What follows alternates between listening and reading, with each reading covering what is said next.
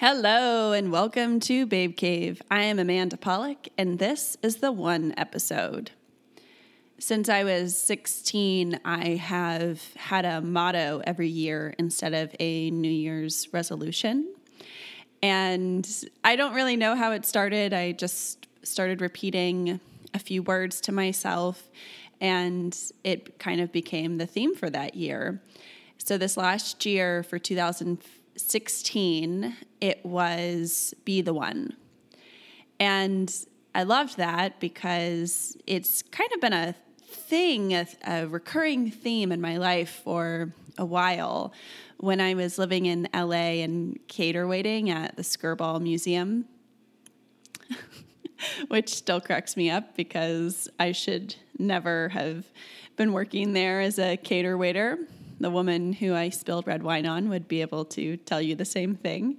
But we had a meeting one time before a shift, and my boss was on this kind of life rant about kind of being the thing that you want and but he got into this thing of to be interesting you need to be interested and i still think that is probably one of my favorite quotes or things that anyone has said because the people who I know who are incredibly interesting to me, when I first met them, they ask more questions than they spend, you know, time talking about themselves. And I really just I love that because I do believe that you kind of need to be the thing that you want. And that kind of bleeds over into this thing of being the one. I have a a tattoo on my wrist called and it says be someone you love and it's a lyric from a Nada Surf song. Their their song concrete bed and the full lyric is to find someone to love you've got to be someone you love. So again being that thing that you want you know it's like instead of waiting for the that awesome guy or girl be that awesome woman. You want to someone who's a great cook, then take cooking classes. You want like a well read person, start going to book events. You want a promotion, show your boss that you're worthy of one. You know, make it so there is no other option. You want better friends, be a better friend. you know, it's it's funny how simple it really is because I truly believe that once you start investing in what you're looking for, but you invest in yourself, that those things will manifest. So last year, my motto was be the one. And I really just wanted it to be something that was tangible for me. And that sounds kind of funny because you can't uh, you know a lot of this stuff that you're you're doing the the internal work that you're doing it's not entirely tangible but you know, I was 29 and you know, a lot of my friends and what mm, you know, it's kind of that age. You know, everybody's married or they're this or they're that. They have, you know, certain goals and accomplishments. And I went to college in my mid 20s. So, in some ways, I was a little bit behind everyone else, I feel like. You know, I even sometimes still and I'm not a huge person like fan of like comparisons, but there's times where you're like, wow, I, I need to kind of catch up to everyone else. I thought I'd be a lot farther in life. So I, because last year I was still in a fellowship.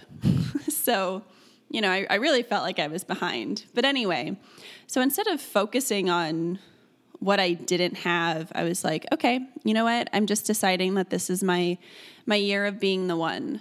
So even with a relationship, you know, I've I've been single for quite a while.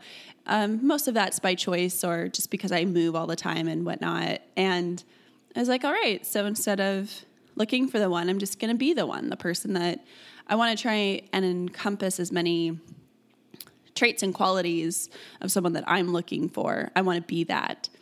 I want to be the person who is the perfect person for the job, the only one that someone would want. And once I started thinking of it in those terms, it really changed for me you know, and I even thought of that in my friendships. You know, I want to be that one person that someone can can count on, that one person who will always come through. And so it was April of 2016, and my fellowship at Cooking Light was coming to an end, and I had no idea what was going to happen. I had a couple of a couple of interviews for jobs that I I wasn't super excited about, and I didn't really know what was going to be happening. I had a, a meeting with the supervising producer of the video studios in Birmingham, and Uh, he, you know, we had worked together.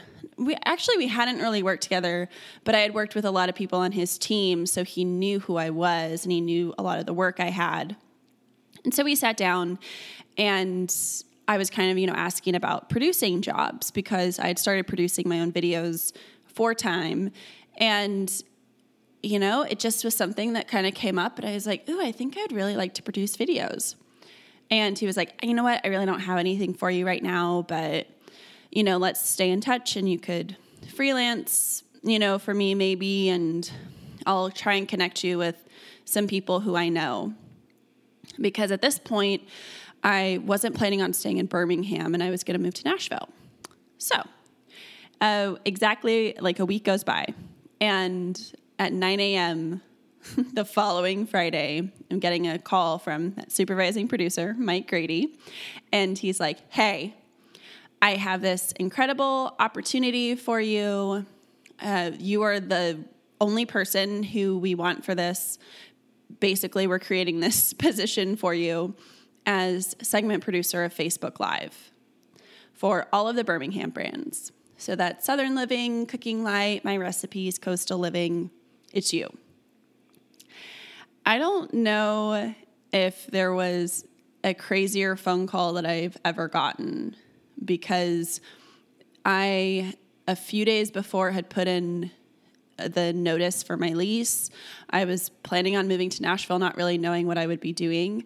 And then this call comes out of the blue and it's like, you're the one. You are the person. This new opportunity came up. Here we go.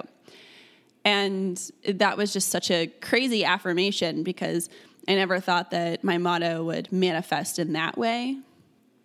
And it was an incredible, I mean, it was an incredible opportunity.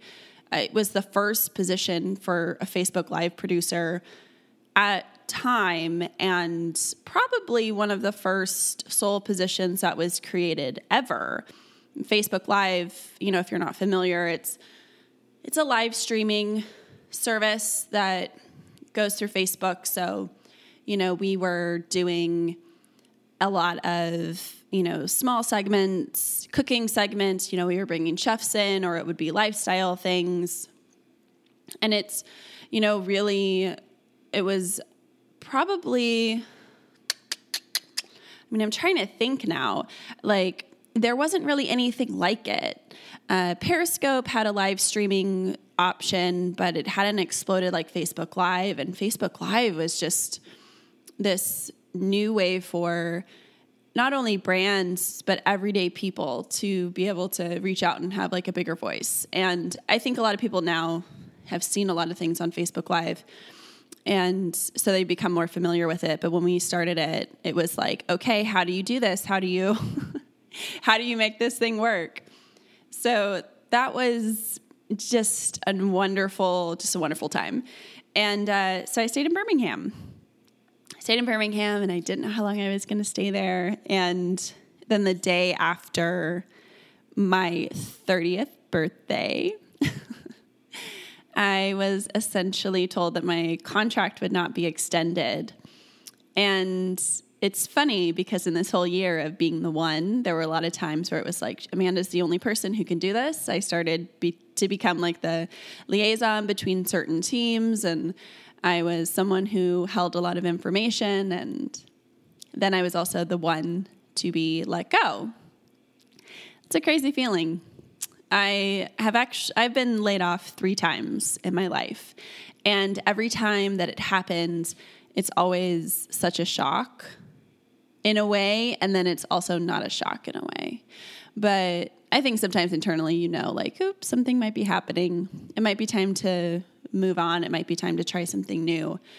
But it was, it was kind, it was kind of, it was hard to be the person who wasn't going to come back, who wasn't going to be able to work with a team that I had worked with for a year and a half, you know, to go to a building where I'd been going for a year and a half. And it felt like a lot longer. You know, working in publishing was a dream that I had for quite a while.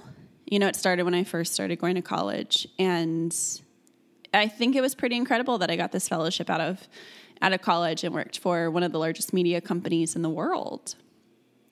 And then it was over. And I think that it's always okay to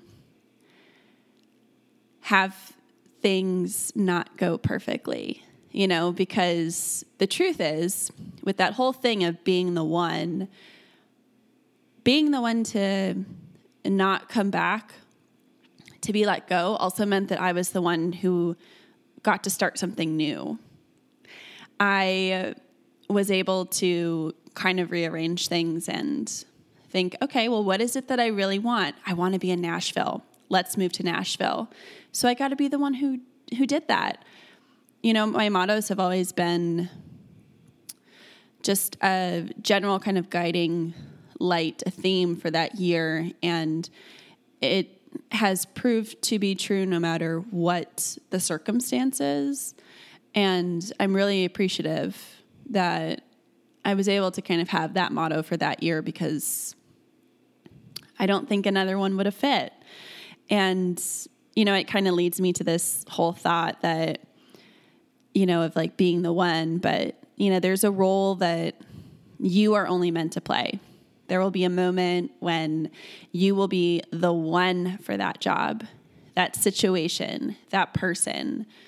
So, you know, don't sit around waiting for life to happen to you. You have to show up to be ready for that moment when you have to step up. It's only you holding you back, and it's only you who can push you forward. No one can do that for you. So I hope that, you know, when you find yourself wanting something, that you'll remember that you need to be be that thing that you want. And uh, you know, for me, for that year, it it worked out pretty well, and I'm that's one motto that I'm just trying to keep with me and pushing into all aspects of my life.